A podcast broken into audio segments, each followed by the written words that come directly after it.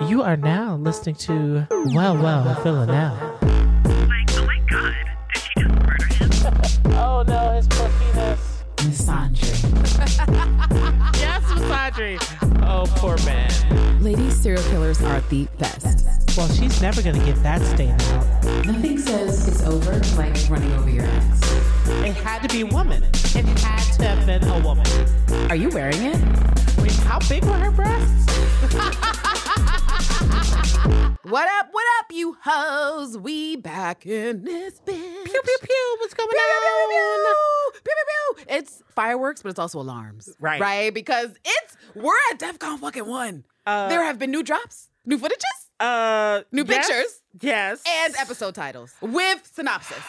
Um, Okay? I don't know how I'm fucking coping. It's feeling really real. It's feeling like we're all really here. We're in the throes. We're really here. We're really, really Um, here. this- it's really, really real. This potential snack episode. This is potentially the penultimate final Right, right. preseason snack. Right. There's only 10 days left. Yeah. only 10 days. And by the time you guys hear this, probably just a week. Seven days. Seven whole days. Um, and not a word from you. I don't know how you guys are like, I don't know, keeping it together. I'm surprised that I'm the not keeping it fandom did not devolve into like, what was that, like 2019, 2020, the fandom? Like those levels of like Farrell? Like, I don't know how we're not there as a collective. But how do you know they're not feral? How do you know? I think there's plenty of people that saw some of the content that was released by the BBC, by AMC, by Killing Eve, Sid Gentle, all the motherfuckers in the past week, and it might have gone a little feral. And there's a lot of reasons to go feral. I feel I'm the cow. I'm getting pushed in a lot of directions. But one thing I want to mention is Villanelle begging Eve and getting rejected. That? we'll muse about it later. Right. But the way they said, Candace, a bitch is going back.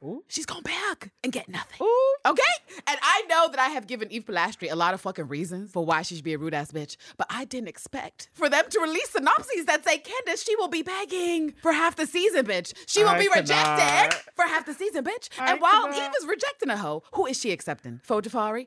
Oh, Oh, Lord. let me not. Let me not. Let me not. Because I am excited. While I am distressed, while I am dismayed at the future angst, I'm also excited at the future angst and Dark Eve Rising. It's Dark we're Eve getting, Rising. we're getting all of Hashtag the Dark things. Eve Rising. Thank you to everyone you who is we involved in trust. series four. Thank you very much. It seems like you've appreciated the text and the tone, and you are just displaying things. Even though we're only getting snippets of a synopsis, and we know that the synopsis doesn't tell us everything there is to expect, but we also know that we're getting things. We know that we're getting things that we're going to love, these things that we're going to get. There's plenty to muse about. I mean, it's so sure footed of you. I have to. I have to. Considering what you said last episode, this is quite a change. So There were there were things I needed to hold on to for my sanity. The aspects of like the death and the dying, I was like, I don't know, I don't really want these things. But when you look at it from another angle, that you know some things need to rise out of some other thing's ashes, it's like, well, Oh. maybe, maybe it is time to let just a few things go so that other things can bloom, and I'm totally okay with that. I'm not sure what that means, but perhaps I will find out later because there certainly is a motherfucking lot to talk about.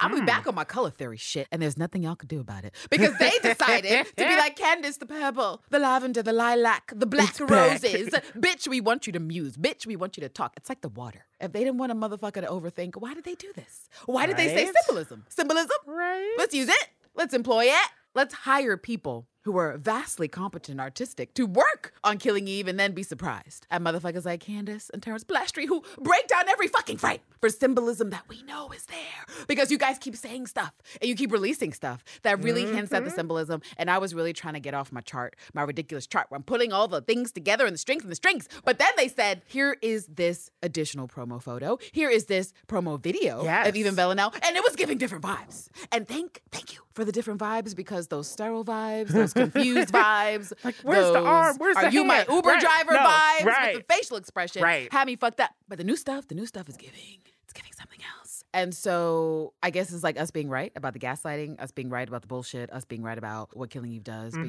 mhm, mhm. it's ramping the fuck up. and I feel like they still got more up their sleeve. I just I, that's why I feel like this is penultimate and not week. like the final one. Yeah, I don't know if we're gonna be able to go cold turkey before the finale because if they drop one more trailer or some more bullshit Right. or another just thing where the actors are talking naturally, naturally, we're gonna have to muse until dawn about it. hmm Oh, speaking of, you know what popped up according to the fandom? Remember how we were kind of talking about in episodes past how there should have been, I don't know, some sort of like merch situation that was like handled or, you know, available for people to just consume Is that because they?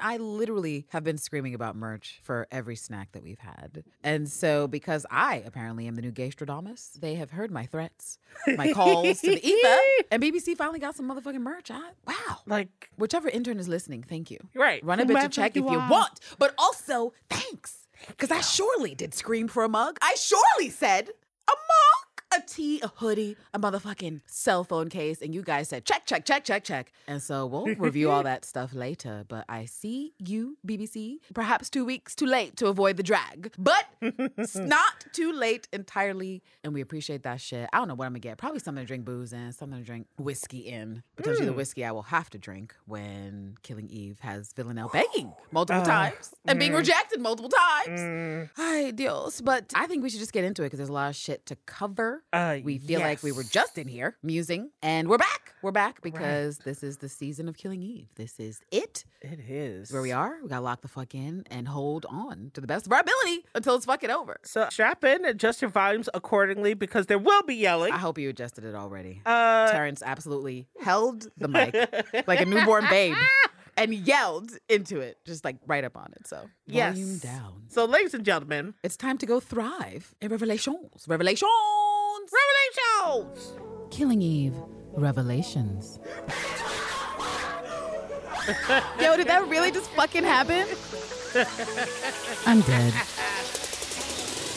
All right, so amongst revelations we're going to get to today, the first we're going to be starting with is something that was dropped just today, actually. And it's from Deadline, and it's an exclusive cast of video that is about five minutes and 30 seconds long. And it, there were some insights. For a love letter, it was nice. Love it was letter from cast and crew. Right. For a love letter, it was nice. I, I did appreciate that. The look behind and the look in. Yeah, because we never get any looks behind, inside, inside of it, beside of it, on top of it. We get no angles into Killing Eve. So anytime we get something BTS related, it feels like Christmas. Yes. Because it kind of is. If Christmas only came once a presidency. Ooh. Um, okay, that's not fair. Once a congressperson's term, like every two years. If Christmas Once- came once once, every length of Biannually. being married to Nico Polastri. I don't know. Whoa. Wow. Uh, Nico, really? Uh, Did we have to go there? well, So we will. I guess we can link this in the show notes if you guys haven't seen it, although I'm pretty sure. For most of you that are following the official Killing Eve account and other things, you've fucking seen it. Or if you have the alerts on, you definitely saw it. But as I said, the video is just over five minutes and has a lot of excellent goodies from the cast about their time on Killing Eve and a few interspliced scenes right. to give a little insight into what could be happening in series four. How we start out at the beginning of this little BTS video, it starts with Eve and Villanelle, circa episode five, series one, where Villanelle gives chase to Mm, Eve before mhm. ultimately wetting her in the bathroom, as she, well, had caused some wetness, very likely, in other ways, Yes. small ways than one, before saying she just wants to have dinner.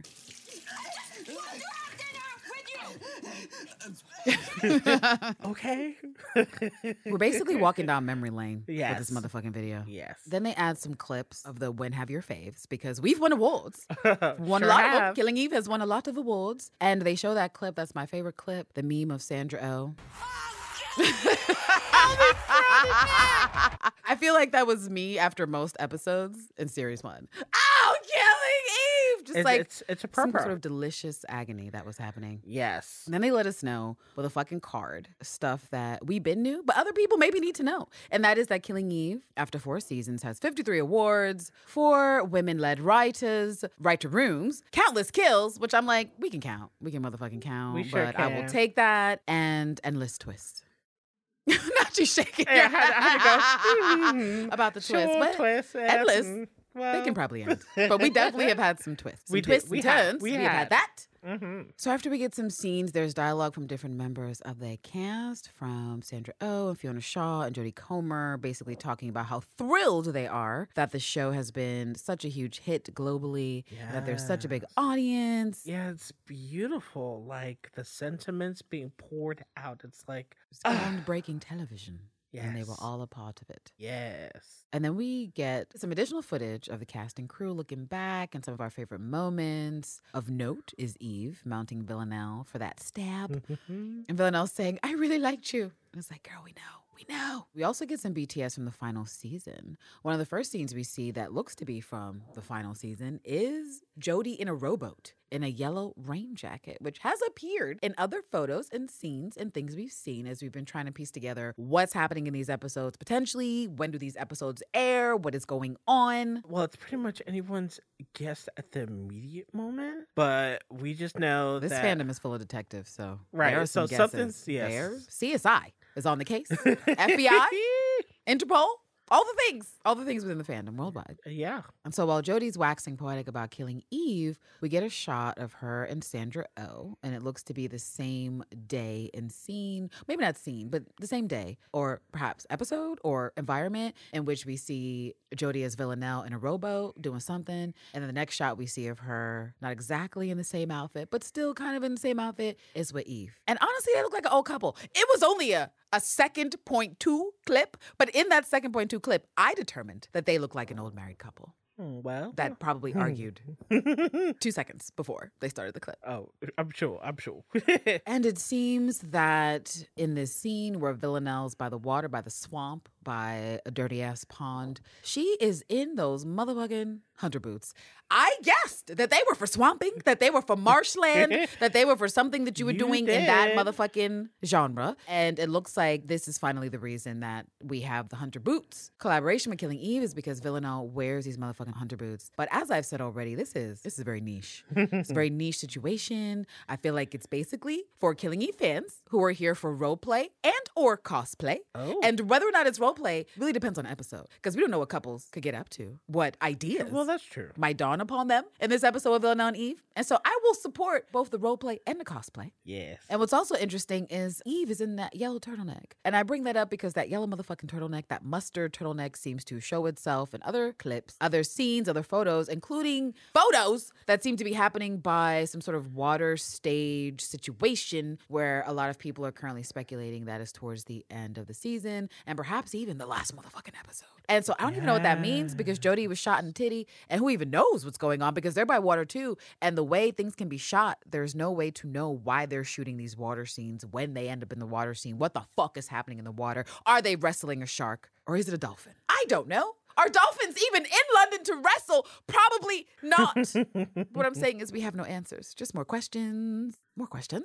I wonder how strategic this BTS is. So I wonder if this is supposed to just sort of rile people up with intent. Like, is, is there a reason they're giving us this look with this yellow rain jacket, with this yellow turtleneck? Is there a reason that they're giving us these things ahead of time? Do they want us to connect certain dots? Is there something we could be overlooking? Well, I don't know because there's no real plot development. Before we got these descriptions, No, and things, right. there was nothing to say outside of the log line description we've been reading from article to article. That's like, oh, Carolyn is looking for who ordered the hit on Kenny, and Eve is looking to resolve her bullshit and revenge with the 12. Okay. And so that's all the basic plot we've had. The nuance of the plot of what's happening here, nothing like that has appeared Right. until motherfucking today. And it is a lot. It is is. a lot. It It's a lot. So, with respect to these motherfucking clips from the swamp, I'm going to call it the swamp clips. And if they smash in, near, by, or whatever this swamp, I'm going to be honest with you guys, I'm probably going to get them stank ass boots. And it's not because.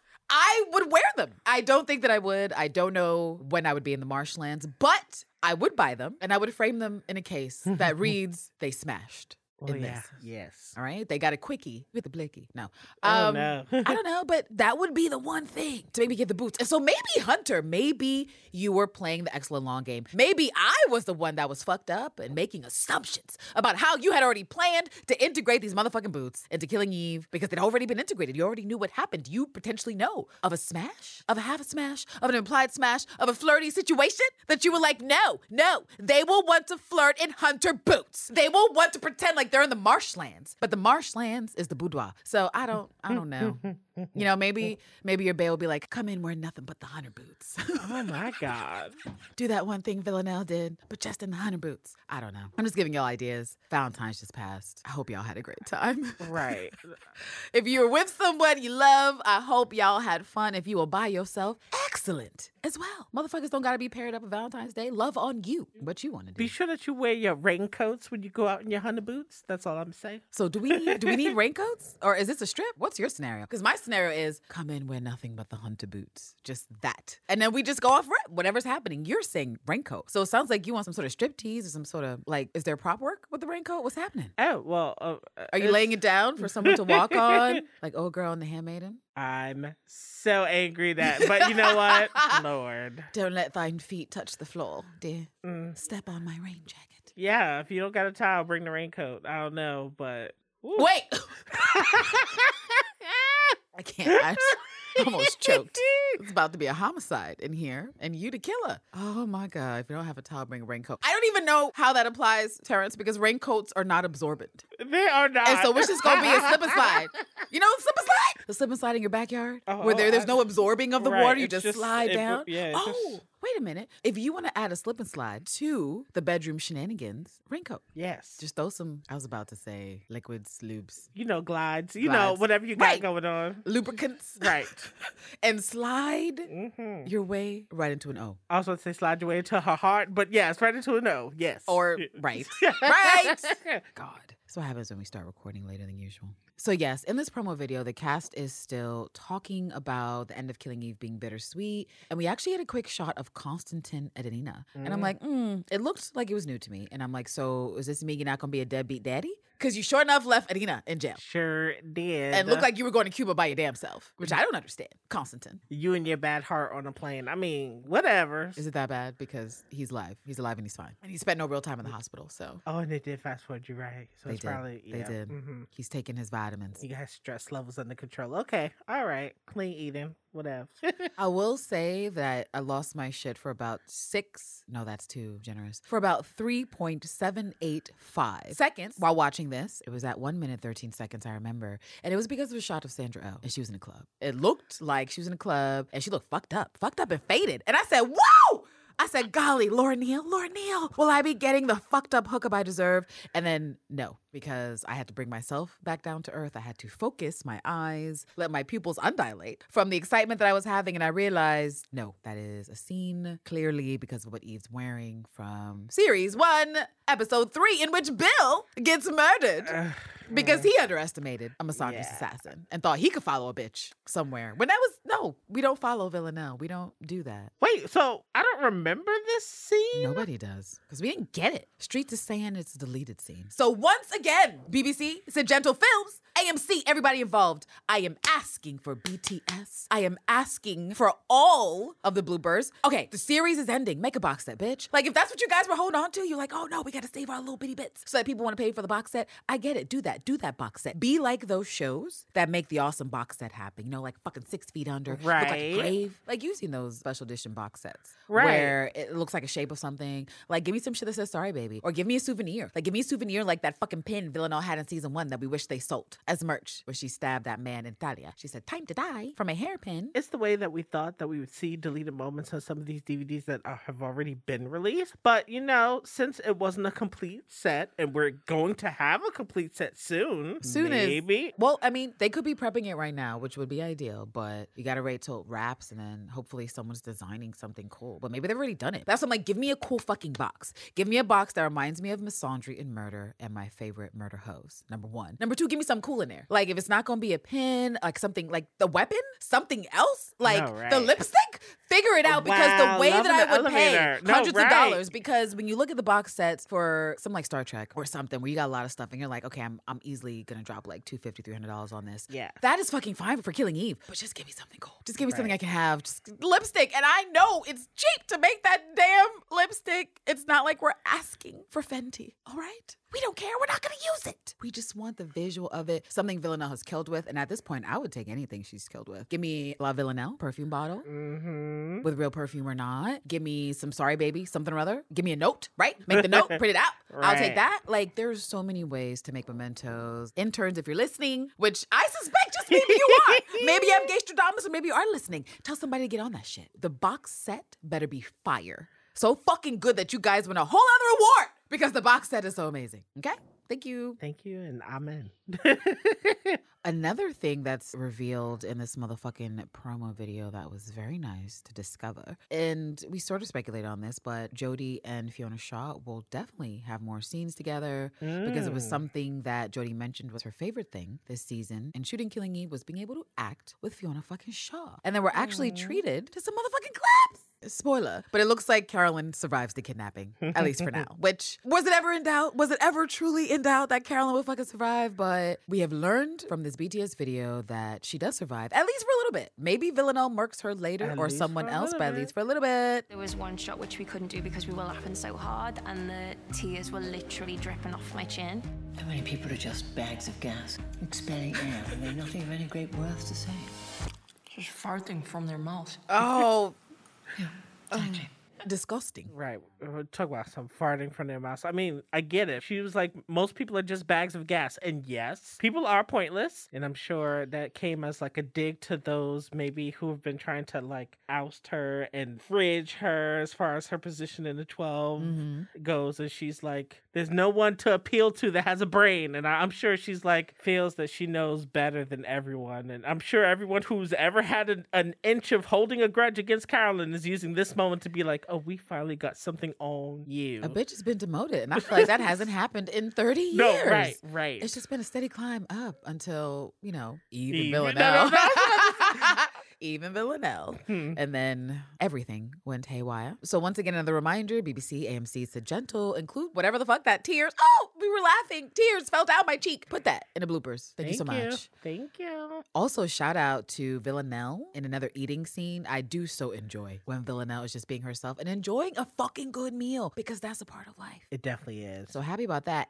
And I think what's also of note here is that because we just saw that scene with Carolyn and Villanelle, it's safe to say that all three of these hosts are in this episode, whatever it is, because we see Eve with Villanelle, we see Villanelle by herself in a robo, and then we see her with Carolyn. And so wherever this is, whatever's going on, are all three bitches together? And what kind of chaos is happening, especially because it looks like Carolyn doesn't start with the upper hand, but then she's eating dinner with a bitch, breakfast with a bitch, brunch with a bitch, and she's not restrained. And so she's done the good talk to get herself out of it. But it intrigues me because those are the scenes outside of just like villainy scenes that I anticipate highly. As if Fiona Shaw is going to share a scene with Villanelle and Eve or Sandra Oh and Jodie. And it looks like we are definitely getting more than one episode of that. I'm feeling optimistic about it. Certainly one, but if I had to imagine more than one. Right. I'm leaning on what you're imagining because it helps build the structure of their relationship in the ways that I would like to see it. Because it's like there's an imbalance of power. And I kind of want to see that played with with all three of them, where it was like The imbalance of power between who? the imbalance of power will be ultimately between where Villanelle and Carolyn and Eve are, where we were looking at Carolyn like, oh, you're the real boss. And then now, for some reason, she's technically not the real boss, even for te- a So who do you temporary think is elevated at this time? If Carolyn is somehow lowered, who has gone up? I mean, I know Dark Eve is rising with her darkness and her misandry because she has to, but who else? Villanelle certainly doesn't seem to be in a position of any real power, like at all, and not Uh, even with Eve, which is wild. No, But no. she doesn't appear to have any power. She walked away from Eve on that bridge and left all of her power and confidence, juge, swag, je ne sais quoi. I don't know, all- it but it was all all left. there. It was all Mhm. left at the bridge, and she is now lost, lost in the sauce, lost in the sapphic sauce, and apparently getting rejected over and over and over again by Eve. I'm not trying to get ahead of myself. I just the way that I'm still trying to let it settle in, settle in. No, I that know. Eve is rejecting a bitch. I just it's a lot. like, I don't want to fast forward either, but I'm gonna watch the begging though. I'm not going. I mean, I love some angst. I'm not gonna pretend like I don't love a little angst. I'm just, you know, I'm eager to get to why, why Eve Polastri, and is it anything like what I've mused? Because if it is, delicious, delicious, it's very, very delicious. I want you Oh my to god! know. First of all, I see you referencing Alanis Morissette here, and I suppose it was only a matter of time before Alanis came up in this podcast again. But considering how down bad Villanelle is, Mm. according to the synopsis for the first five episodes, she has none of that. none of Alanis's energy. We gotta think of something else. Oh, where well. bitch is on her knees begging you, please. Oh well. What song is mm, that? R&B crooning from the 80s and 90s. Like, who is a beggar in a song? It's the way I was about to say Keith Sweat, but I hope not. Oh, But he might be. oh my God! Why you had to say Keith Sweat? I just You already mm. know I do an excellent impression of Keith Sweat because I've mostly been annoyed by Keith Sweat. But my dad. I told you about that time my dad, Keith Sweat. Anyway, I wanna please you. I want, Woo! I wanna show you, baby, I'm dead. that I need you. I want your body No! To the very last drop. Oh my god. I want you to holler. Until you tell me to to stop. and who can love you like me? Nobody. Who can sex you like me? Nobody. And Eve is like, for Dane, the other assassin. Oh, Ooh, and that's uh, it's not good for Bella. I just look, we're not in musings, but I just I feel this weird energy inside of me that is like some kind of confused rage ball of excitement. And it's because I'm believing more and more each day that Eve will finally hook up with a bitch. And the petty in me, Oh. the petty that lives deep in me, the petty that loves gay drama is like sleep with one of these assassin hoes. Eve? so Carolyn is uh, probably out of your reach. It's out of your grasp. I wish she was there. I wish my muse was within grasp. But apparently, Eve potentially has been chasing assassins the entire time that she's been on her bullshit. And apparently, two assassins that we know are new working for the 12 are women. And are we supposed to pretend that Eve is not going to have a little piece of intrigue? About these women, especially if she knew they existed. Like, I- I- I and, mean, and I- when you consider she was rejected by Villanelle. That's what No, has to be considered. That she was like, this is the murder bitch for me. And Villanelle was like, I'll see you. so so right. I'll see so, you. So think about. It. I gotta go. My mom's calling. Her mom's dead. That's not possible. Her mom is dead. So we're not musing, but you just made me think of the rejection on the bridge, where it was like, I feel my monster and your monkster. Yes, I feel like I wanted your monkster to da da da da, but please like help me make it stop. rail my to, monster? To No. now, to now, Villanelle being a cuckold like in Smell You Later, but with a female assassin instead of Nico. Standing out in the rain, just getting wet, watching your love, you doing things, rain? but this time with a woman and it's not you. Like, how do you come back Not from with that? a woman. How does Villanelle come How back does Villanelle that? come I don't know back how from that? Villanelle comes back because we'll have to see what they do with Villanelle. But I would just like to say, we're not in muses, but I hope all of you out there who have had words for me and whether or not Villanelle as a bottom is Villanelle deferring to Oh, even yeah, the boudoir. remember that? Then Laura Neal. Laura Neal said a bitch will completely defer. And Laura, I thank you. I thank you. I need Mm. Thank to ya. we need to finish summing up this video so we can fucking get to muses Oh, right. already. Right. So I think we left off at around the eating. Carolyn Mhm. and Villanelle were eating, and that was cute. And so after that, they end up transitioning to clips from the ballroom. Right. The superior scene, always. Whew. And Sandra talks about being able to really rely on Jodie. Jodie and I, we've been able to really rely on each other throughout all the four years. It's really brought us quite close. You should never tell a psychopath they are a psychopath. It upsets them. Are you upset? And someone's got to ask if fucking if Eve cared. Like she, I don't. I'm not convinced that she cared. She was trying to rile a bitch up. And think about how she Right. grabbed the knife right after. I mean, She what- didn't give a fuck about upsetting somebody. and that was series one. Even series two, like Eve has been a constant. Right? Like, She's been a constant you- chaotic ball of ridiculousness. Are you going to entire time. apologize to me? No. No. Are you? No. and then we get a little quote and clip from the Laura Neal and Laura We Trust. Writing the very final moments of killing Eve has been the most amazing honor Look how happy she and looks. the Look how biggest thrilled. responsibility. Bitch, is that because you're giving us everything we motherfucking deserve? I would like to say yes. You feel privileged, you feel honored. If you give us all of that wonderful queer goodness that we deserve, we too will be honored, Miss Neal. And we thank you for your service and for the servicing of the fandom. While Laura's talking, we do see some BTS of Jodie and Sandra on set. And this is the part of the video where it looks like they're doing some water related shit and considering all the musings and pictures and things and weird stuff that's on the interwebs, it is of note. Sandra is also wearing, once again, that same mustard turtleneck mm-hmm. that she does when Villanelle is wearing the swamp gear. And so I don't I don't even know what this means. I don't know. I think I mentioned earlier that some people are speculating it's the final episode based on what Sandra and Jodie said in their recent interviews. I have no idea. I'm floating at this point. I need at least those first two episodes to fully ground me in something that makes sense. Otherwise, you're just gonna watch Candace flits and fly from point to point. I mean, anchored in the smash, anchored in Villanelle's begging, and anchored in Dark Eve Rising. But the rest of it is just, I don't know. I don't know. And now I've got new Helene muses going on. Leave it for the muses, Candace. I'm just saying, Helene and Eve, it's a possibility. That's a, I just, Uh, You know just- what? you know, if she, if Helene wanted to take a bitch by the, just behind the thing real quick, I just, I don't know that Eve would be know is what I'm saying. That's all. I'm, well, if she we- was like, you can already- pay me in more ways. No, right, right. Eve, you could sex traffic yourself to me. It, it was Eve and the strangulation of Helene in the, in the vehicle for me. Like, Foreplay. right, right, right. Foreplay. and considering Villanelle, who people would think is more chaotic and whatever, did not launch, like she did not launch herself across the room to choke Helene. In fact, when Helene threatened her, she was like, oh shit, let me pay attention. And so Eve is on her Polastri bullshit.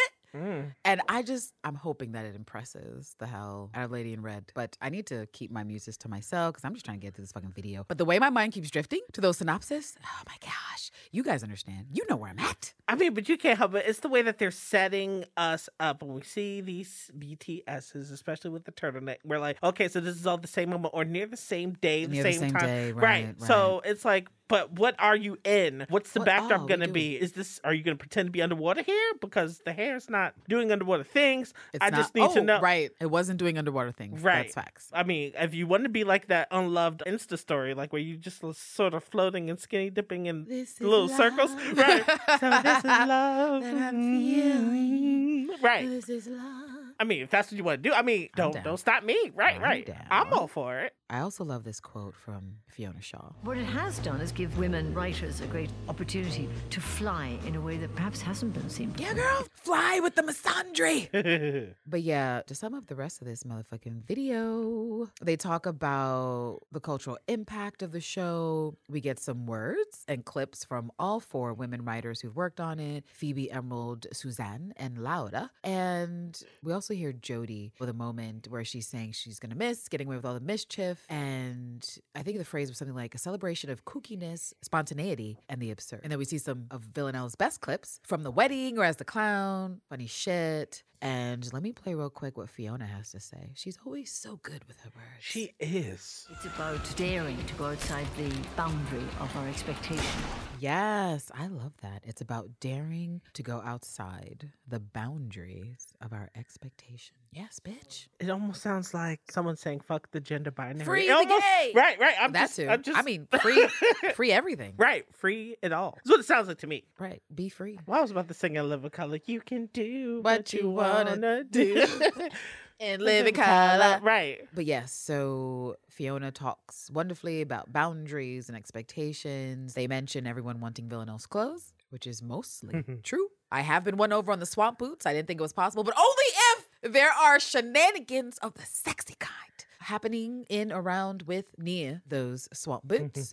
oh, there's another little line from Fiona I want to play because I'm like, girl, what? I'm very proud that Carolyn found a way through two very glamorous girls who run the show. I like the spy music that they got playing in the background. What do you think the spy music means?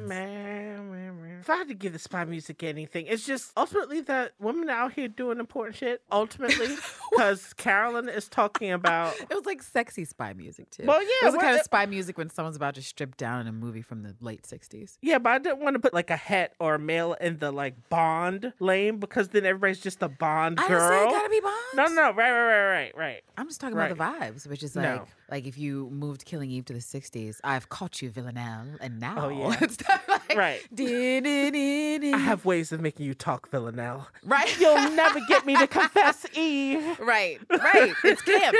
I'm thinking No, about like right. fucking Jane Fonda and Barbarella. You Okay, know? like yeah, yeah, that's yeah. that's where I'm at. And then Sandra Oh says some stuff, and I'm like, maybe enough people haven't told you at interviews and stuff. People like Kerry Washington who were like, "Hey, you're a queer icon. What's it feel like?" Right, what's it Wanna talk about feel Wanna like? talk about it? Because when you're uncertain, perhaps, of the queer impression you have left in the waves and the vibes of Lilith, you say shit like this. It's just been great to know that there's a fan base who will appreciate even Villanelle. yeah, It's- we it's It's the way that I want Ma'am. them accidentally, even just once, to like do the coupling of the names. Like, yes, we're saying Eve and Villanelle because they are two characters, but they are Villain, Villaneve? Eve. That's who they are. And if I could I just know get they know what the somebody on name right- is. They right. fucking So if I could just get somebody to say that name, it would be wonderful. Just say it once. Just do it. Like, you know, when the fucking babies ask one of their favorite MILF types to be like, just say gay rights Right, on right? the red carpet. And- and- They're like, gay rights. right, right, right. Just say it, Villaneve. Just right, right, right. Someone, one of these journalists listening out here, please, if you're listening, I beg of you, in your final interview, whatever the fuck is happening that you might be working on with Killing Eve, please ask one of these hosts just to say Villaneve. And if they ask why, just like, do we need a why? Like right. This is like clap if you believe in fairies. Just Villain clap. Eve, right? If you believe, I do believe in fairies. I do. I do. That's like me. I do believe in the smash. I do. I do. Pixie dust. Manifested. That's right. Sprinkles. Gay and that's Lilith. vapors. Gay vapors, right, right. Like confetti. Like when the Lakers drop confetti after they win. Except it's it's the gay. It's the gay agenda. You know what? If I were like a fucking villain, like Megamind, that's what I would do. I would distill Lilith's vapors and then I would be like, I'm infecting the planet. Remember that movie? Oh, I don't know if you actually watched it, Were the World Mine, where it is a take on Midsummer Night's Dream, except it's gay and a, a young fella, Oh. a young fella in high school, you know, magic surrealism, creates this flower that basically when he squirts in your fucking face, it turns you queer. Oh. And his town is super homophobic. And, you know, this is, I say this came out, uh-huh. I saw this at a festival like 2008, 2007, somewhere around there. And so, you know, love is love. The agenda was not out there. Like all the propaganda wasn't there. And so he's like, oh, I know how I'll fix you bigots. Spray, spray, spray, spray, spray. And so you have all the women and the men who were like, ow, you gay are going to hell. Instead, they hook up with a mm. someone of their gender, someone they feel like. And mm. then there's this whole montage of like the whole fucking town is basically queer. And it's all these people that you you know, there's some hats left, and they're like, what the fuck is going on? But it's all the most conservative people like, hey, who you love is who you love. and we're not here to judge. They are on the news. A bunch of them go to the courthouse to get married. We should probably watch and review that if you still haven't seen it. It's a musical. Oh. It's a oh, musical. Then I definitely need to have this in my Underrated. collection. Oh, there are also some fans that make an appearance in the video from somewhere. People potentially that review Killing Eve. I'm not sure. Someone controversial, but that's That It is what it yeah, is. it is what it is. And Jodie thanks everyone for their passion and their fan art. And man, have you guys made some spectacular fan art over the years? I feel like they only showed like four or five pieces, and the way there are literal dozens. No, the way that you could do an art show. right, Right. Not be giving Killing Eve more ideas, but you could try that. You could do something fun, like, oh, let me just do a curated art show of all these fan pieces. Anyway, it's never gonna happen. I don't even know why I suggested it, but it would be cool. It would. It would be cool. I think Kim Bodnia had a line that was like, he was supposed to be here for four episodes and became like four seasons. And I'm like, bitch, it's the laugh. Right. It's Lola. It, it's like going from that ten day contract to. Oh my God. Not you with another sports All right, reference. I'm all right. I'm gonna put the sports Got reference listeners back. all confused. I'm, I'm sure it back. somebody, one person who listens to this, watches basketball, but probably not the majority, sadly. Like Konstantin, he he caught that Linsanity is what he did, and he. Uh, Here you go. Oh, Not sorry. only do you have a sports reference, you said from 10 years ago. So- from true. New York. right.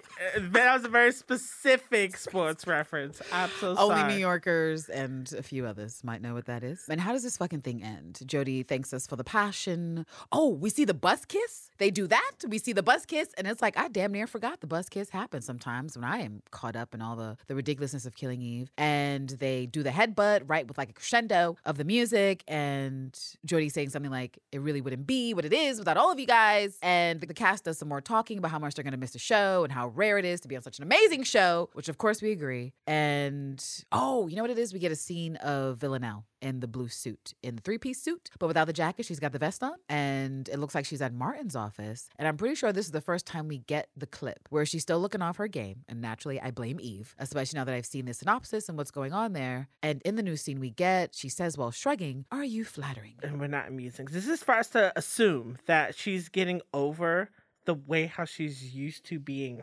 handled by people where remember as early as series two people have been giving instructions especially to eve like a carolyn would be telling eve and a konstantin would be telling eve how she needs to sort of wrangle villanelle remember when she gave her all of the macaroons and they had her name on it and like give her these things so that Uh-huh. ultimately she would be buttered up into completing whatever task is next for No, her I don't. do. I don't think that's any of that. I think especially with the synopsis, that she has Martin in duress because she is in duress. But if anyone's in more danger, it's definitely Martin. But yeah, I don't I don't know why she's in the blue three piece suit. I don't know where she's coming from, but I definitely do not think there's anything happening there that was planned, and certainly not by Martin, who I do not think takes assassins as referrals off the street. And so after that, are you flattering line? And I can only assume that Martin has said some shit to her. Hopefully he makes out the episode. TBD. TBD. We get some final scenes with appearances from Kenny, Irina, Dasha, Geraldine. No all. No all for Geraldine. and the video ends with a Villanelle at the bitter pill saying this. This has been great, guys. Thanks for the good time. That's my sentiment. great, This has been great, guys, mostly.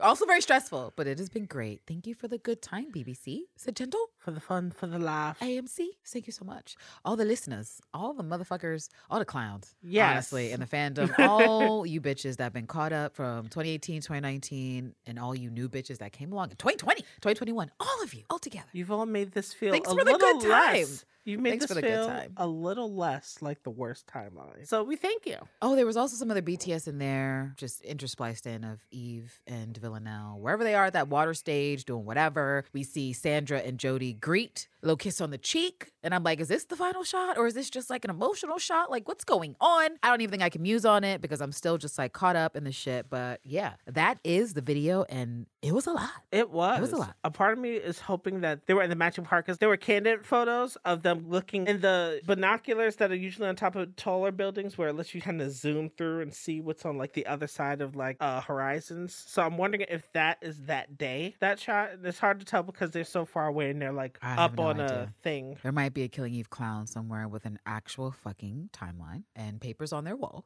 that they've drawn out. And maybe they will be so kind as to let you know what they're thinking. But yeah, I have nothing on where that episode is right now. If someone has more metadata from a camera still to let a bitch know where the episode's from, I will take it. And thank you for it. And thank you for it. All right. Well, that essentially sums up my summarizing of this motherfucking video, this BTS. If for some reason you haven't seen it and you'd like to, we will link it in the show notes for you to fucking check out. Or you can just go to Killing Eve's Twitter or deadline.com and type in Killing Eve. And then you'll see the latest article talking about the cast and crew saying goodbye. It's exclusive release, exclusive to Deadline from Sid Gentle and everybody involved. All right, on to the next muse. There's a video from ET Online that had Sandra and Jodie there. It was an mm. interview. And as you can probably tell, since it's entertainment tonight, they're still harassing Sandra Oh about turning to Grey's, as it's a show that's still running after all those years after she's gone. I mean, kudos to Shonda Rhimes. It's incredibly difficult to keep a show on that long and have people interested. And I think they're hoping for like some Elliot Stabler shit that he left SVU a number of years ago because of payment disputes and wanted to get paid what he thought he was worth. NBC being like, no, fuck you. And he was gone from the show very quickly. A lot of people were annoyed with how that storyline went. And I feel like he was gone for at least seven, eight seasons. I don't know how long it was before NBC decided and they mended whatever fence was over there with that actor, Chris Meloni, to then be like, oh, we would like to have you come back on SVU. And what are we in the 20th season, 21st hmm. season, whatever? right. And we're going to give you this spinoff that will attach to this universe. And so I think that that's what they're hoping for. That at the end of the day, there are very few shows in television, especially American television, that can span two decades. And if you've had a true. show that did that, there are generations of people who've watched it and it will just be in the annals forever. Mm. Yes. It's syndication. It is what it is. And so Grey's Anatomy is one of those shows. And I wouldn't expect Sandra Oh to talk about it, but I feel like Shonda will do whatever bribery might sacrifice a small child. No. But you know, she she'll do whatever she needs to to get that bookend whenever it is. I don't know when Grey's is supposed to end. I don't know how many seasons they've potentially renewed for, but whenever it's done, and I assume it's done whenever the main bitch is done, who the show is named after, or perhaps the writers, that they will coerce whoever they need to coerce. Like, please, can we get five fucking seconds of your face. But that being said, absent of the acknowledgement of the reality in the history of a show like Grey's Anatomy, like leave Sandra the fuck alone, people. Especially when she's doing press for Like, Killing Eve. She clearly isn't. something. She clearly isn't fucking with it. She has a job right now, and she's doing that job, talking to you journalists, and you're always like, "Oh my god, Sandra." So you know, Grey's Anatomy is still on. It's like, of course she knows. Uh, she has friends, coworkers. right. It, it's it's it's weird, you know. it's giving What the It, it's like after Tina Turner was inducted into the Hall of Fame, and people keep bringing up. I guess like that was so long Ooh, ago, facts. and she's that. That's not her life. And I'm not saying that the production or the team at Grey's was like the Ike Turner to you know, Oh, uh, well. Sandra's Christine. Damn. I mean, I'm not saying that, but she's definitely pulled to this role of Eve Polastri, and for several cultural reasons, on top of just it being iconic and people embracing it. Because I'm sure she would still be on Killing Eve, even if it wasn't the phenomenon that it was, because that's not really what she chases. She's a very good actress. She usually is particular about the roles that she chooses, and she's, you know, more open about being her identity in the roles that she's now portraying. So, not to say that things are now what they were, but you know, progressions is always a good thing. Grey's was good for what it was in that moment of her career. She decided she's done X number of years. That was good for everyone. She stepped away. Is any of the characters that have been killed off of Grey's or any show? Like, I imagine creatively as a person, you're like, I would like to try something new. I would like to experiment. I would like to not get locked in or pigeonholed or have people think I'm just this person. And it's not like the character took the, an L when she left. No, she they kept her alive. Right. But that's because they like Sandra. They're like, let's, let's not give this bitch a coronary. Let's just send her to another country where she's running some medical shit over there. However, that I feel like the storyline was something like that. and there was behind the scenes shenanigans for other ghosteries, other What if actors. this happens to Jodie Comer? I don't know if it could happen to her because Killing Eve is ending, but I just like you imagine five years, seven years from now to like tell us about Killing Eve, Jodie. She's like, I'm here promoting my fucking Actually, my I- Shakespearean drama. You're asking me about Villanelle. It might though, because don't people always ask you about the property you're most well known for, no matter what? It- like I'm sure can Sarah Michelle. Gellar could be talking about motherfucking feeding penguins, and they'll be like, Sarah, so tell us when you play Buffy, you know what I mean? Like Lucy Lawless can't escape it, as Xena, Oh, and right. you know, ultimately it's a gift. Like Leonard Nimoy at once despised the fact that people just knew him as Spock, and towards the end of his life, he was like, oh shit, it's actually a gift. To be able to play a character like this that resonates so deeply and long, so long, with so many generations of people that I look at this differently now as an actor. And so I'm sure, you know, Sandra was like, great, thanks for the appreciation. But also, I'm here to talk about Dark Eve Rising. And Eve Polastri is going to be one of those characters that will not escape Sandra Oh. Like I see people going, "Oh, so when are you gonna when are you gonna do another thriller? Like when are you gonna do another? you're gonna do another drama? When are you gonna do another?" But is it just about a drama or is it about the sapphic? Right. drama? Well, I'm just, well, yeah. there's like- nuances. No, that is true. All right, so let's take a listen to what they saying. some point, Grey's will end. Is there a, ever a thought in your mind that you go back for a final appearance whenever bitch, it you can ask a bitch when up? she's done with killing They Eve. they can use my flashbacks. Since I'm here well, with Killing Eve, Right, I'm gonna have Jodie right. answer that for me. Respect. Jodie's like, no, no. She's not allowed. She's not allowed. That right there, folks. Is Why does Sandra always look like Jodie just said the funniest thing since she ever did here? didn't say The art of no, we're deflection. That is a maybe. I feel like she What said did no several her? times in several interviews. So there's been a bit of space between the two characters. Um, and Villanelle, we find her at a church. We um, do? And she is uh, desperately trying. It's ridiculous. To seek all things good and change for the better. I don't like the way I feel. Change for the better. What does it mean, Jodie? What does it all mean? Change for the better. Eve is uh, also in a different place, very different place, and you see it actually much more physically. You shot someone. Girl, I, In the hand. I hope we get to see a How did it feel? Like you said it would feel. Not Like Fo you said, Jafari. Oh right, my god, she better fucking choke this man out. Not the lady in red, but Fo Jafari. Kill him, Eve. We all knew it was the end, so we all knew what we were trying to work towards. You know, trying to stay truthful to the characters, but ultimately, Lord. you know, hopefully give a season that is satisfying for the for the fans who. It's the end because the watch it. producers said I it's the end of the show. We all knew it was the Because end. we're fucking busy. We're booked and busy. I don't know what this accent is. It certainly isn't Scouse. So don't even write in and say, Candace, what the hell was that? I don't know. It's whatever just came out of my mouth just now. But yeah, that's the end of that ET online interview. Started out with some bullshit and some nonsense. I am wondering at this point, do journalists do research to see what other journalists have said in literally all the previous press junkets up until series four? Every fucking year, there's somebody like Sandra. Sandra, tell me, have you thought about returning to Grey's? it saddens me because Sandra, have you heard? Like my faves are busy. Where they're on this press junket. There's a list of questions. There's a list of answers. So you can either ask a stock question and get a stock answer, or you can think outside the box and get some good answers. Get some something that people want to read and watch. It's another situation. Then with a show like Grey's and that kind of media saturation you get there, because what do they have like twenty episodes or something like that? Yeah, like it's like 20 yeah, it's like it's for you like a per season, Yeah, and then you add twenty. Like it's that's a lot of fucking shit to watch. No, That's yeah. a lot. It wasn't Ellen Pompeo making like 20 mil in 2018? And so they are paying her accordingly for those syndication things. And so I'm like, if Sandra Oh floats back over there for at the end of whatever, end of series situation, pay that bitch. That's all. You've been harassing her for four fucking years. Pay her. And then it doesn't help the way certain Additional episodes are being written for the harassment as well. because there's like texting that's going on between Meredith and Christine, and you see the text responses. So it's like, oh, so yes, she is. No, she's not. Like we know that she's live, we know that she's interacting, but we just don't see her because Sandra's not back. So everybody's just like, well, when are we gonna get her? back? They need to chill the fuck out. No, they do. They do. They need to calm down. All right. So, yeah.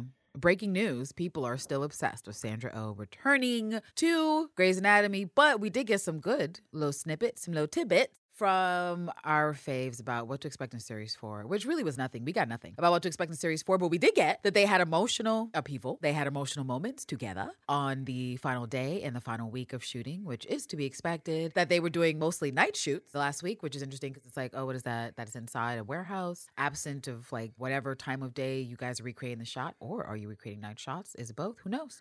But that is Right. interesting. Someone somewhere who's got the CSI corkboard for the Killing Eve thing and is putting it together like, ah, this fits in right here, like a fucking 3D puzzle. All right, and another little revelation that happened in this past week is from Entertainment Weekly, and apparently Eve and Villanelle. Also known as Villaneve, have been named among Entertainment Weekly's best TV romances of all time. All right. I already looked at 100 and I had to roll my eyes. Well, first of all, what number is Oh, what I'm, number is I'm Villaneve? hunting. I just went and 95 is Olivia and Fitz from Scandal. I found it. That's what you just do Control F. oh, see, you are better than me. So Eve and Villanelle are number 38, which is in middle of the pack, but it's not super front of the pack. It's somewhere, I feel like it's like a B plus at this point, Right. which is saying a lot about this little list. But they have Eve and Villanelle at 38, and there's a blurb that reads There are many ways to show someone you care about them a candle at dinner, a bouquet of flowers, a fruit or vegetable emoji. Oh, I see. But the two But the two forces in spy thriller Killing Eve, British intelligence officer Eve, played by Sandra Oh, and narcissistic assassin.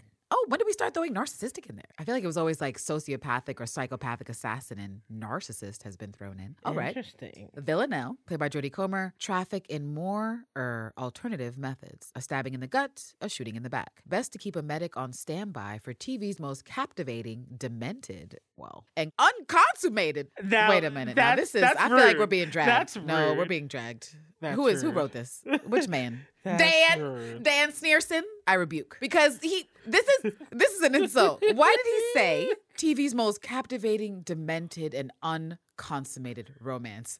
Really? That's why we're here. That's why we're here. He said, Is that why we're here? He said Eve Polastri is not a gold star queer. oh my gosh. Gold star is something that should die. Oh, I agree. Should just die. Okay, but what was number one on this list actually? I don't know if you remember Lost, but it's the couple from Lost. It's Sun and There's a lot of couples from Lost. Oh, okay. You can't say it's the couple from Lost when the heads were pairing off like it was a school trip on Lost. You with you and you with you and you with you. Were there any queer couples on Lost? I can't recall. It's been a minute since I rewatched. I did not commit to all the seasons, so maybe they peppered some in between four and five, and I'm just unbeknownst and out of the loop. I guess we can do a quick Google to see if there were any queer goings on on Lost, but I really can't remember shit. Like, I remember things about Lost. Remember that fucking hatch? I remember the mystery and the drama, but I do not remember the gay. Google, are there queer characters on Lost? Google has given me a Wikipedia page, and it says there are three of the LGBT. Plus, let's see who they are. I don't recognize any of these names Tom Friendly, Lisa, and Arturo. Tom Friendly, not that you would know who they are, potentially, if you didn't finish, but Tom was a member of the others. Okay. Lisa was married to Hurley's brother. At the time, Hurley won the lottery. However, sometime later, she left Diego for a waitress. This caused Carmen to refer to her as that whore, as well as for Hurley to cite her leaving Diego as proof of his bad luck spreading to others around him. Okay, so that's queer off screen. I mean, I guess the Wikipedia has to have everything, but that's what they mean. Like, it's not something that happened on screen. That's why I would not remember that little detail. And Arturo is listed as Tom Friendly's lover, seen in his penthouse hotel suite in New York when Michael went there to find Tom. Tom asked Arturo to give him some privacy, and after kissing Tom tenderly on the cheek, Arturo left the room. Um, it seems like the queer was very scant in Lost. I'll, I'll say scant. Were these the yeah. 2004 standards? When did Lost come out? They said, okay, that's enough of the the representation. That was the Russo on screen. I don't know as if that was queer hero. That was Enough of the. We don't even know what seasons this was. This is probably seasons in too, so it's not even 2004. This is when they're like, we're giving some representation. We've got these kids on screen. Because they said he's an other, and you don't learn about the others until like you're in season three and beyond. Oh wow, there's a message board link here where someone's like, I've heard that there is a gay male couple that can be seen holding hands among the background characters among the castaways. can anyone confirm or deny? When you're that ah, hard up for just the crumb of Oh, representation. my dear, my dear Borg the boy. message board Wow. days. But you know what? It is a message board, and this is this is this was the struggle. This ah. was that struggle mm. where you know you throw out a line, a fishing line, and you hope another queer bites, and you go, "Hey, fellow queer, I heard there might be gay goings on in the side corner of the fifth pixel. If you shield your left eye and look to the left, is it true? Can anyone confirm or deny?" But you said it hmm. was who again from Lost? It is Sun and Jin. And what do they say about Sun and Jin? Ultimately, well, I'll go through the blurb. Lost isn't the first show that typically comes to mind when you think of television romance. Uh, No. Right. Right. but married South Korean castaways, Sun and Jin, crossed time literally and space repeatedly to Mm. find their way back to each other, no matter what. So this must have been like season four. You said seasons I didn't see. Oof. No, well, right. They even triumphed over the show's enduring live together, die alone theme when Jin ultimately chose to drown with Sun. A tragic ending Yunjin calls controversial but beautiful. Spoilers? What? What's going on here? Right.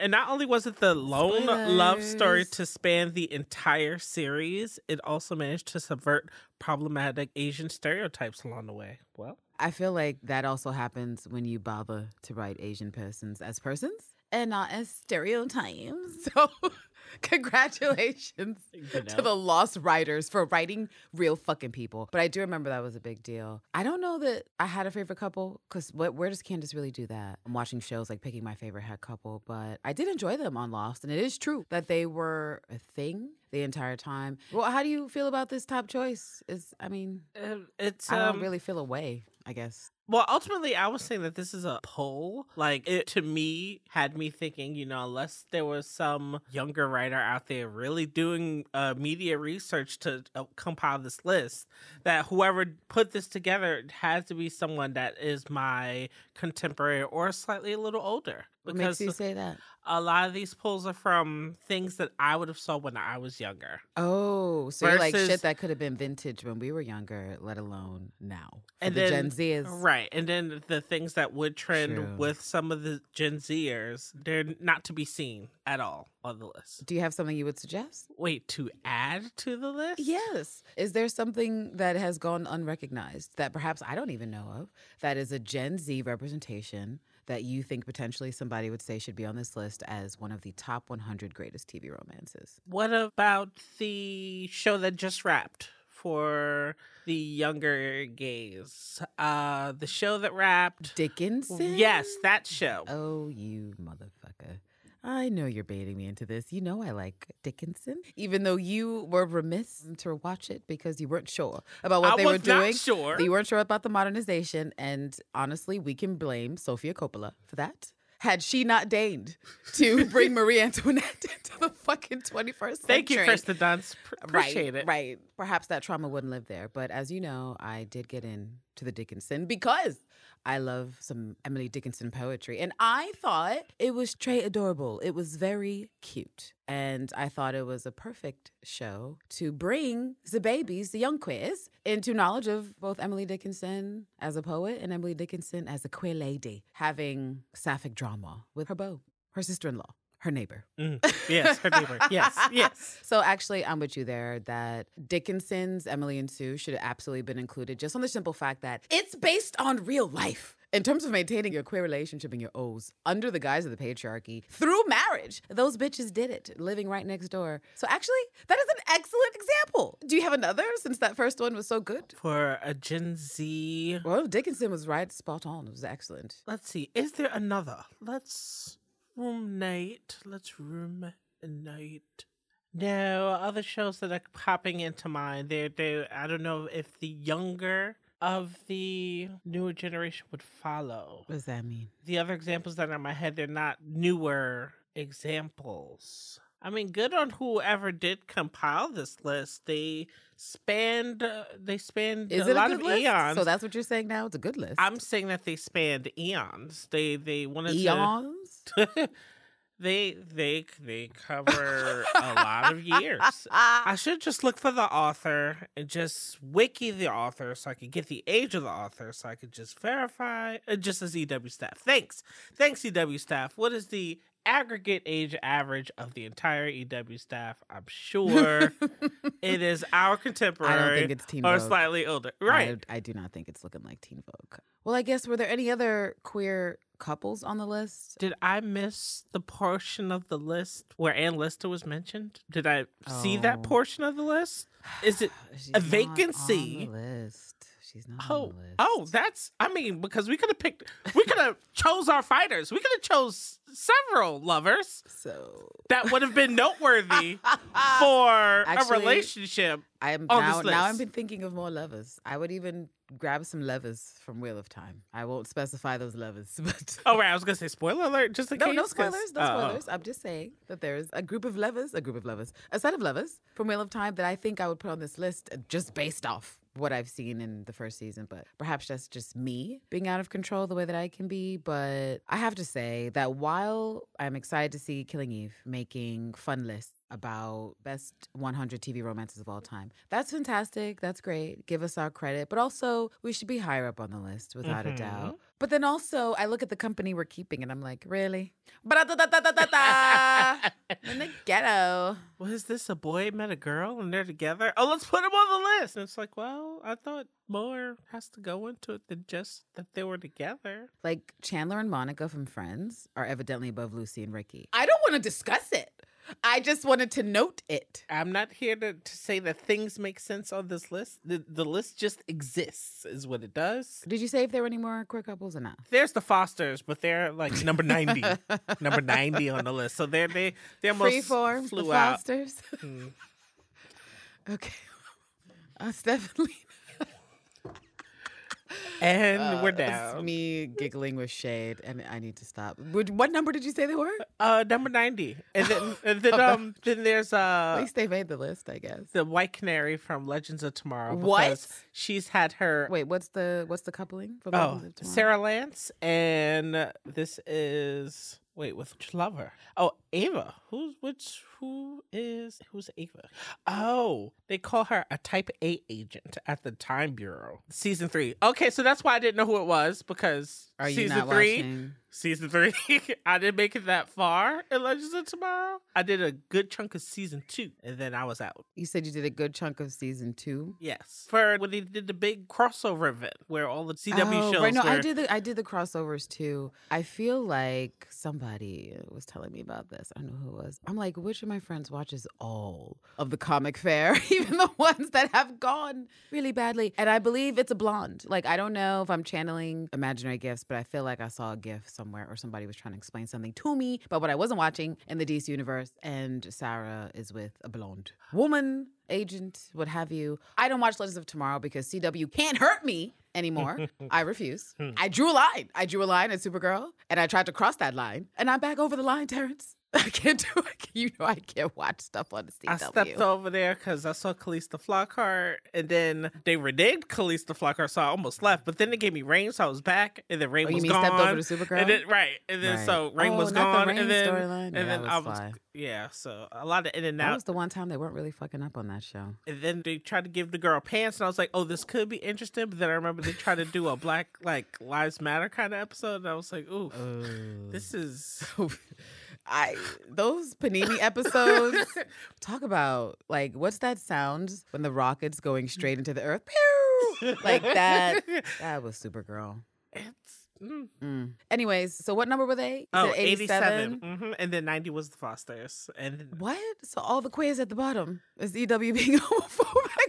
Why are all I mean, the who gays knows? at the Who bottom? knows? Are And those the only gays? Is and that then it? Number we have left? 100, but I think that was more of a gag where it was, you know, Seth Meyers from the weekend update back in Oh. those days of SNL. Oh, what? And Stefon, which was one of the Hader? correspondents. Yeah, Bill Hader's character. Oh, queer for comedy. Is that Mm, it? mhm, oh, mhm. oh. So you're telling that's how we round it out. We've got SNL, The Fosters, Mm-hmm, Legends of Tomorrow, Freeform, CW, and Killing Eve. Yeah, yeah. hmm So they can't be the only quiz. The ones at the bottom of the list, Well, the ones that barely made the cut. So I'm gonna have Good to Lord. fast forward through the list. Let's get to the top half to see the, I guess, those that fared better.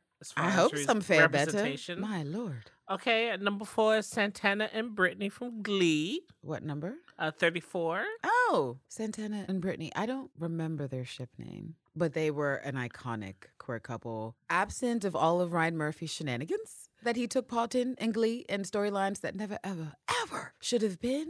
It is still true that the existence of Santana and Brittany as a couple, definitely misandrous leaning cheerleaders, being sapphic and rude as they want to be in high school. I'll take that. I'm happy that Santana got one of them. It was it was either gonna be Brittany or Quinn, and I was I I was fighting. Oh, but she got Quinn too. Oh, in- well, I in the mean, boudoir. boy, you know, Ryan Murphy, she did.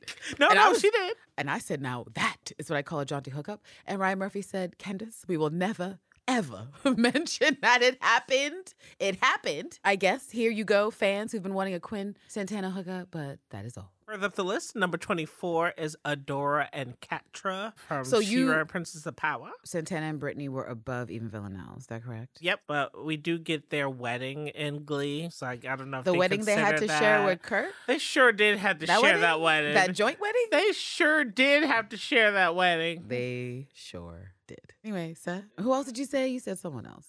Oh, let's see. Further up, we just got Adora and Catra from She-Ra and the Princess of Power. Shout out to Sandra Oh for her lending her voice acting talents as the Oh. cool auntie. I do love She-Ra. That's cute. Okay. I'm not a hater, but damn, we outranked by She-Ra?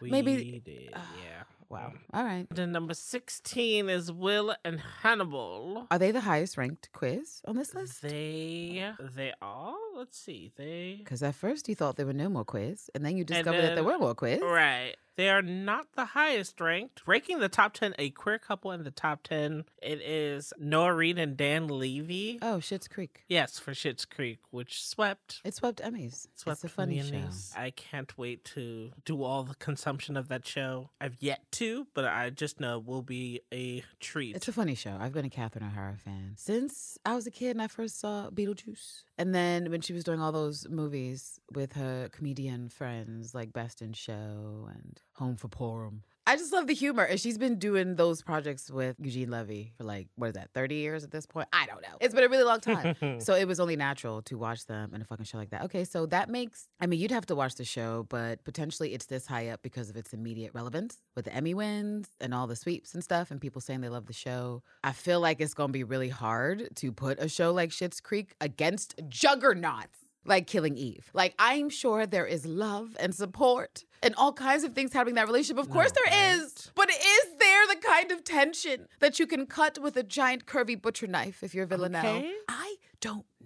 It's only a matter of time. I, I feel like the world's already watching. This stage is already set for there to be like this passionate takeover. And I long for the days when interviewers will come into the presence of a one Jodie Comer and a one Sandra Oh, and the question on their lips will not be so about um Shonda Rhimes and, and ABC and Well, they never and- asked Jodie that question. So they will never ask Jodie about returning to Grey's Anatomy. I understand the sentiment, but I don't know if it's about asking them anything about Eve and Villanelle. It's really about how the audience and how pop culture at large remembers Eve and Villanelle, Villaneve. What will people think of their ending? Because Schitt's Creek is done, and I'm quite sure that affects people's ideas about how this relationship looks. Lost is done. The Fosters are done. Glee is done. There's a whole All lot of things on this list that are finished, and Killing Eve is in its final season, but it's not yet done. And so it's great that it's already been included, even though we do not have any real finality to say this is how we wrap up Villaneve. But to be fair, all of the competition, I haven't gone through all 100 names, but I feel like all of the competition has to be in shows that are wrapped up 99.9%. Because I saw Corey and Alright. Topanga, and that's like early mid 90s. Boy Meets World was on TV. And so Oh yeah, yeah. you know, a queer couple that could have been on here that actually isn't, and maybe that is the lacking taste of this writer. But I would actually say Six Feet Under, and I would go for David and Keith. Ooh. Spoilers, but they end the show together. They have trials and tribs and things, and then they have the babies and spend their lives together, literally to the end.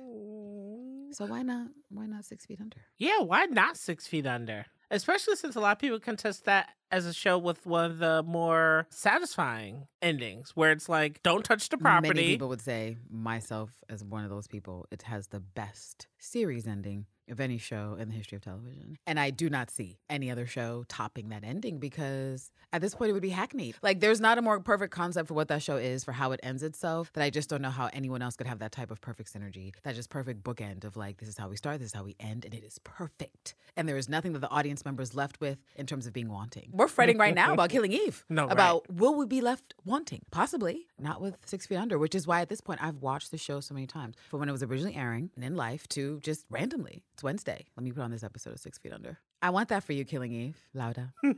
no, seriously though. I want it. They also should have put on Xena and Gabrielle on this Oh, damn did you, list. uh, did you notice? how you Did how you, doing notice? 100 greatest TV romances but Xena and Gabrielle not on the list? Are you kidding me?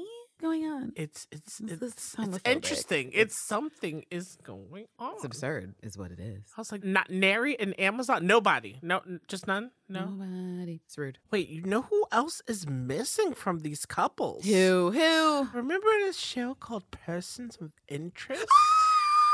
Bitch, sorry, listeners, for thine ears, but you already know. right. About person of interest and God, wow. Wow, wow, wow. You're right. You're right, because that is an epic fucking romance. And as it fucking relates to bitches who like to kill, bitches who are violent, Right. bitches who are dangerous. Two of the most dangerous ladies to grace the small screen are absolutely on person of interest in the ship known as Root and Shaw.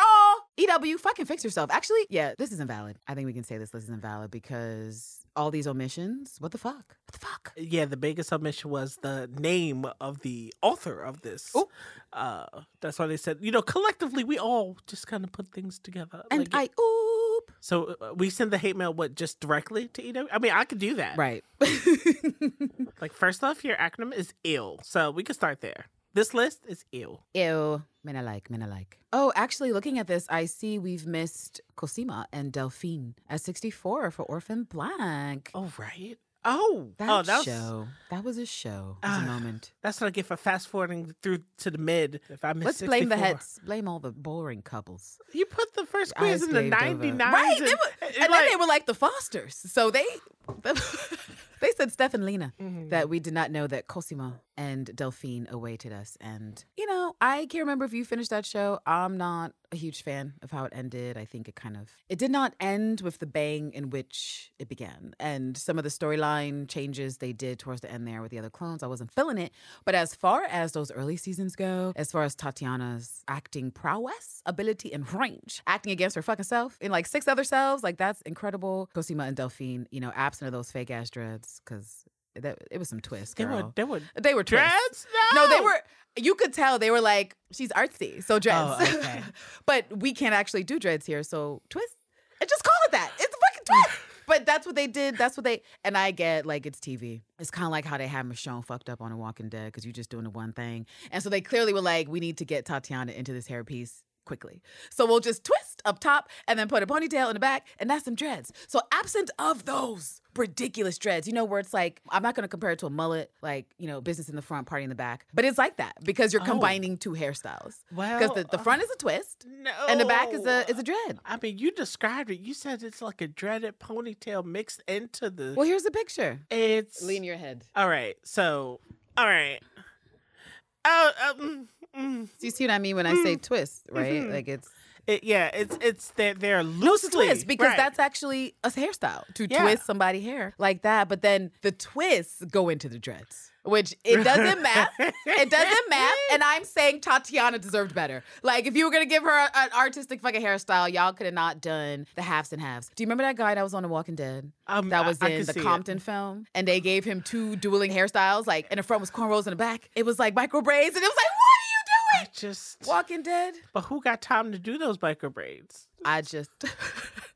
Nope, especially in the apocalypse, No, right? right. And so I guess the whole point of me saying that, and that's because I can't think of Cosima without thinking about those bootleg fucking dreads she had on, was that she deserved a better hairstyle. And potentially the show deserved a better ending. Wow. But as far as the pairing of Delphine and Cosima, I was into it. Like, especially because they were like nerdy queers. Well, that's fun. We're doing science. We're super smart. We have very high IQs, but also the fucky fucky. Also flirty flirty and things and French accents and stuff. So yeah, Orphan Black at I think 64? yeah, No. 64. Okay. Oh, and here at 69, hashtag nice, is, um, is Wynonna Earp. So I, I'm personally not familiar with the show. Have you seen? Oh, Wyona murmurs? Is that Yeah. 69? Okay, so at least there's some more quiz on this fucking list. Again, I don't like that we're basically all below 50. That And bothers me. already all these fucking names, bullshit dreads or not. Cosima and Delphine could have cracked top 20 of what we've seen on this fucking list, but I have not watched Wynonna Earp. I have had many recommendations to do so from a number of friends because it's in my usual wheelhouse of stuff like sci-fi, procedural, queer shit. I just haven't. I just haven't because I just feel like there's so much to watch and so many things I've been engaging in. It's in my queue. And I feel like when I get there, I'll just do like a whole season at a time or however many seasons are there. But I know it's out there waiting for me to watch it when I'm ready to watch it. So I'll do that. But at least they made the list. Yeah. Waverly and Nicole. Probably the one decent thing the sci fi channel is doing in its new spelling iteration of hmm. S Y F Y. It's sad. Newsflash queer ladies exist outside of the male gaze. I! Shocking. Ta-da, right? Shocking. Imagine that. And that's why being outside of the male gaze was beneficial to a bitch in the 18th, 17th, 19th century, before the mm-hmm. word lesbian was out there, before men really knew what was going on, because then it was just gals being pals. Then you could just go see your fucking friend, sleep in your friend's bed all fucking week Right. turn the bitch out and just say you were working on your knitting skills, practicing the fucking flute, and your husband would have been like, "Those women." I was just gardening. I- bored. I, was helping her with her garden, you know. Nothing or that line from that one episode in Dickinson where the brother was like, "How do you guys even fit in that small bed?" it's like, "Ho, hey, ho!" I'll tell you how.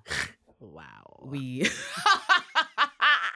I'm just saying, the general ignorance of men of queer goings on for women was better because at least motherfuckers was out of business. Right. At least. Anyway, so I guess congrats and shout out to Orphan Black and Wynonna Earp for making the list for all those fans engaging in those shows. I think Wynonna Earp is still on, which, yay, I don't know how many seasons it is, but Thrive show, Thrive. Orphan Black is gone. But I read somewhere, I think, that they were trying to reboot that shit or continue that shit. And so, okay. You know, it's science fiction, so you can build upon it. But I would say build upon it with someone with a quarter of the range of Tatiana, or you're done. Oh, right. You've ruined it. It's Yeah. over. Don't bother. Don't bother. Yeah, that that's seeming like Leave an it. uphill battle. It's seeming like an L. Right. Um. She's over there. She's gonna be playing She-Hulk. Right. She's busy. She's booked and busy. Unless she's writing a bigger check. Uh, I don't know if you No, write a bigger no. check. She's, than- who's writing a bigger check than Disney at this point? And you know Disney's a fucking mafia. They probably got that bitch locked in right now. Signed a contract for what three TV shows and seven movies just so they could have you there,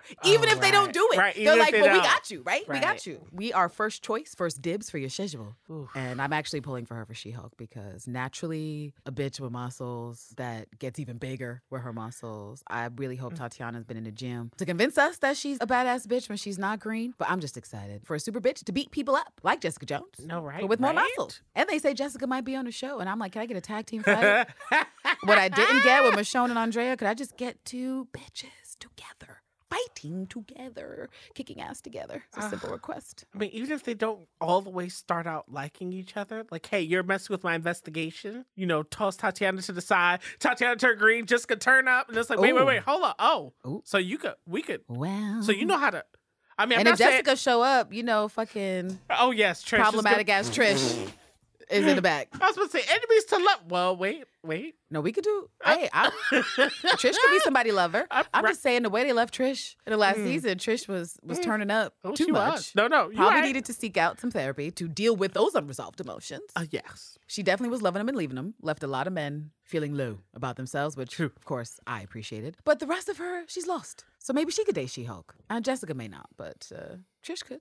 She's Yeah, chaotic Trish- as fuck, and she likes to fight. No, we talked right. about this in the previous snack. No, right. She starts boxing and she gets riled up. So she could get caught up in a fight with She Hulk, and then it turns sapphic. No, uh, yeah. Is it fan fiction or is it the plot of season one? She Hulk. We don't know. We don't know. We don't know. Well, you know, so we're making lists. Yay for us. It's a thing. We need to be able to move up these lists. So if we're going to be in such shabby company, that we at the very least are at the top of the heap. Ooh, it was the way I was about to say. We could have had a banger with Regina Mills and Emma Swan, but they paired her with Killian in this list, and so it just it just was blah. I feel like she had a stronger connection as co-parents with the mayor of the town, Emma Swan. but if y'all want to highlight the oh, last Oh, two seasons that nobody watched, You talking about Once Upon a Time? yes. I know. you watched more of that show than I did. Listen, they There's only so many shows I can watch where you see queer vibes, but the writers and producers insist on gaslighting you the entire time. I was there for the fairy tale magic, but then I, I don't know. I feel like I was busy in that part of the year, and I was too busy for shenanigans, so I moved on. And plus, I saw how you and other people were suffering in real time. Well, we Winning- What was it called? Swan Queen? yes, What a great name for a ship. Swan Queen. It's fantastic. And what did they give y'all? not that. they said, here's Peter that. Pan. and then I, Here's Hook. I thought they were gonna give it to us because at one point she was like, "Let me just take all the evil out of my." And then she split. She was two people. She was playing dual roles, the queen, and I'm like, and she ultimately was trying to explain to her that this is a side of you that you can't run from. This is you need to own this. I was like, "We're doing it." So like it oh, was, not them hyping you up just to drop you on the ground. but that's yeah, that's literally what happened. That you sound like that reference we were just talking about with the searching for the gay couple in Lost. Uh, Did you see them in the back in the picture? Lord, me I the think I saw boards. two men holding hands. Did y'all catch that? Representation, y'all. Hashtag. Is Mulan gonna come Love back? Like they okay, so they gave us Mulan, but they made her unrequited. She she Ooh. it was Don't even see. And I almost went back to watch the show when they was like Mulan is gonna be queer, and I said that's the that's the kind No, of no, shit no. you do, Her- Disney. her energy and then energy they were some bitches about it. her energy was on, but when Matter it came fact, to the Where's the Disney Plus show? The way that Mulan the movie failed. oh lord, Because where was the music? Honestly. Let's try again. Let's try another adaptation live action. Let's cast Michelle Yeoh. Just because the more things Michelle Yeoh is in for me that I can be greedy about, great. And then let's make it a queer story. it's the way somebody told me she's gonna be in a Witcher, and I can't wait. Hopefully, she's queer in that. Yo, I will- Michelle Yeoh is booked and busy. I, this is a side note, but I just would like to express to the universe and to all the things that I had been praying to, to Lilith, for Michelle Yeoh to get booked more frequently. And like I have told you, I really feel like it's the power of like the queer, but especially Star Trek Discovery. That No, maybe people were yes. sleeping on Michelle. They just, for some reason, they were sleeping on a bitch the way people do. And I mostly blame the men. And then they saw her on Star Trek Discovery and they were like, oh. And then the second half of the season came, they're like, oh, I see. And they were like, excuse me, hello, Michelle Yeoh's agent is a bitch busy. And they were like, we can be booked. And the next thing you know, she is booked on 1511 projects. No, it's she true. told Paramount Plus, I'll be there when I be there for the other spinoff show that I'm excited for for Star Trek. And she is in some sci-fi shit. She played more queer roles. She's in the next four avatars with James Cameron. Look, a bitch is booked and busy, and she is thriving. And I'm happy. There's no Michelle Yeoh fan club, but if there was, I'd be the president. Or maybe there is. I just don't know about it. But still, I'm anointing myself the president. I've elected me. Dictatorship, presidency of Michelle. because I have been waiting. She has been one of my top actresses that I love to watch since I saw Crouching Tiger, Hidden Dragon, and my jaw was on the floor, the cinema floor. And I was like, damn, that is some elegant, masterful work. And so, what is that? That's over, was that 20 years? It's a long time. They it's a long time. put Michelle Yeoh and Lucy Lawless in the same season of Agents of Shield, and I'm over here like, why did it take this long? Oh, really? We back to Agents of S.H.I.E.L.D. No? I mean I don't No, know I- I about it. back, I but it.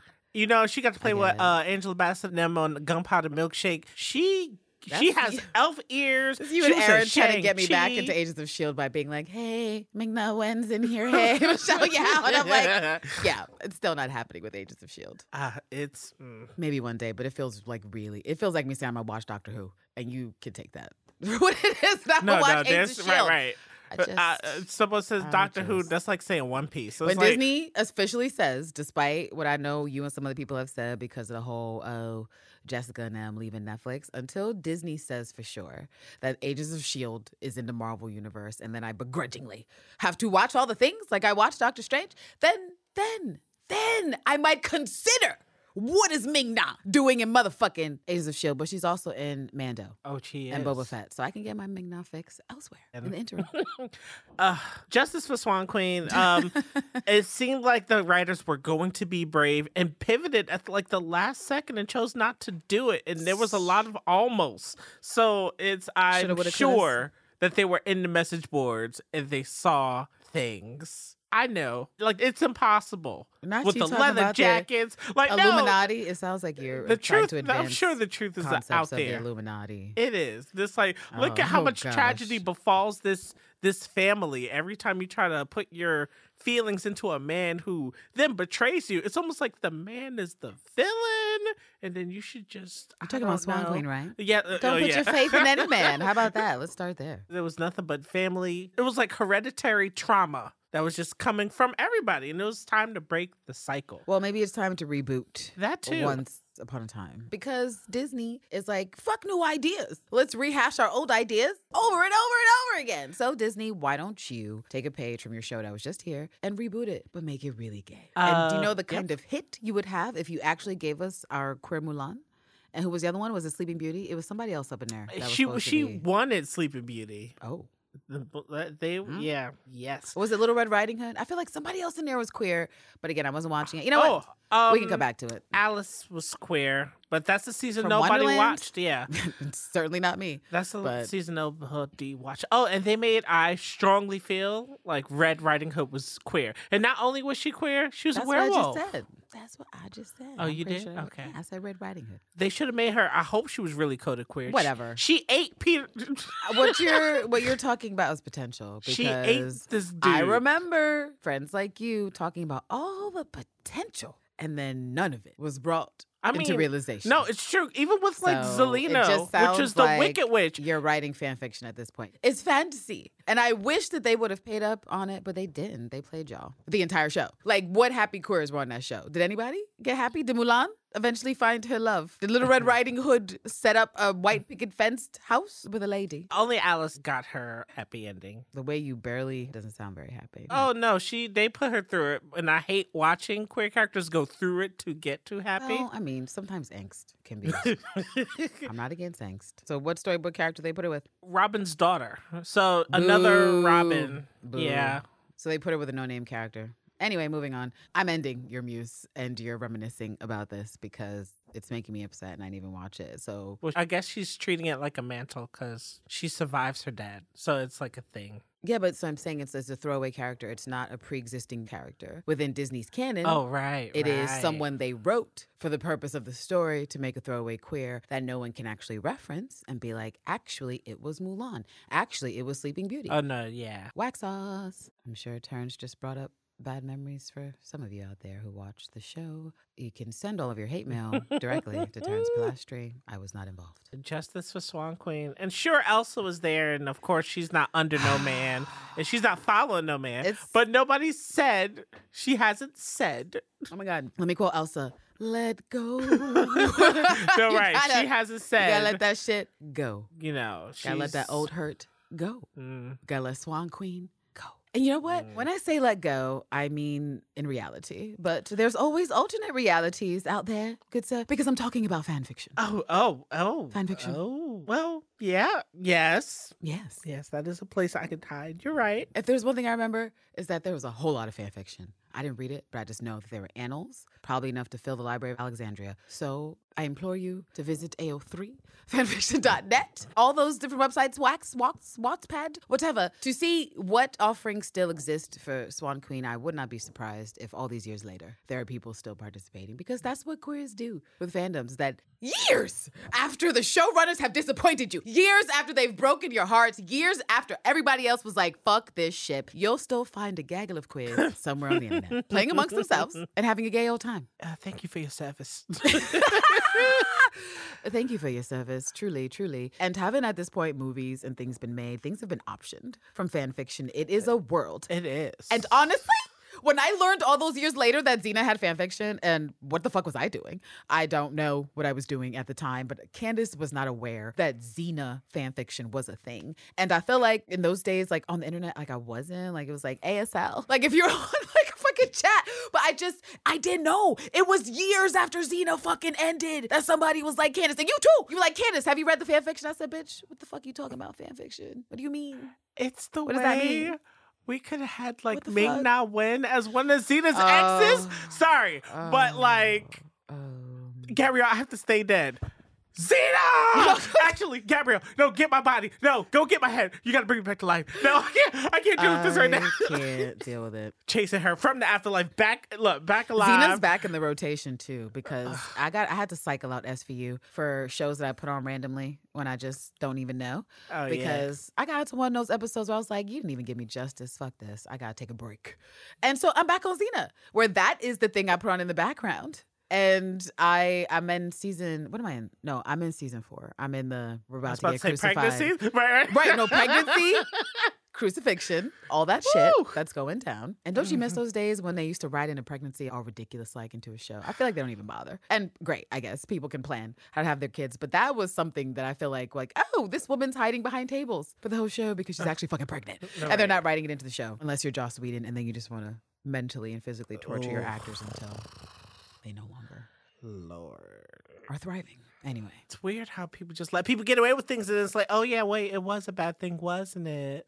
Wasn't it? Yeah, he could still catch the fade for sure.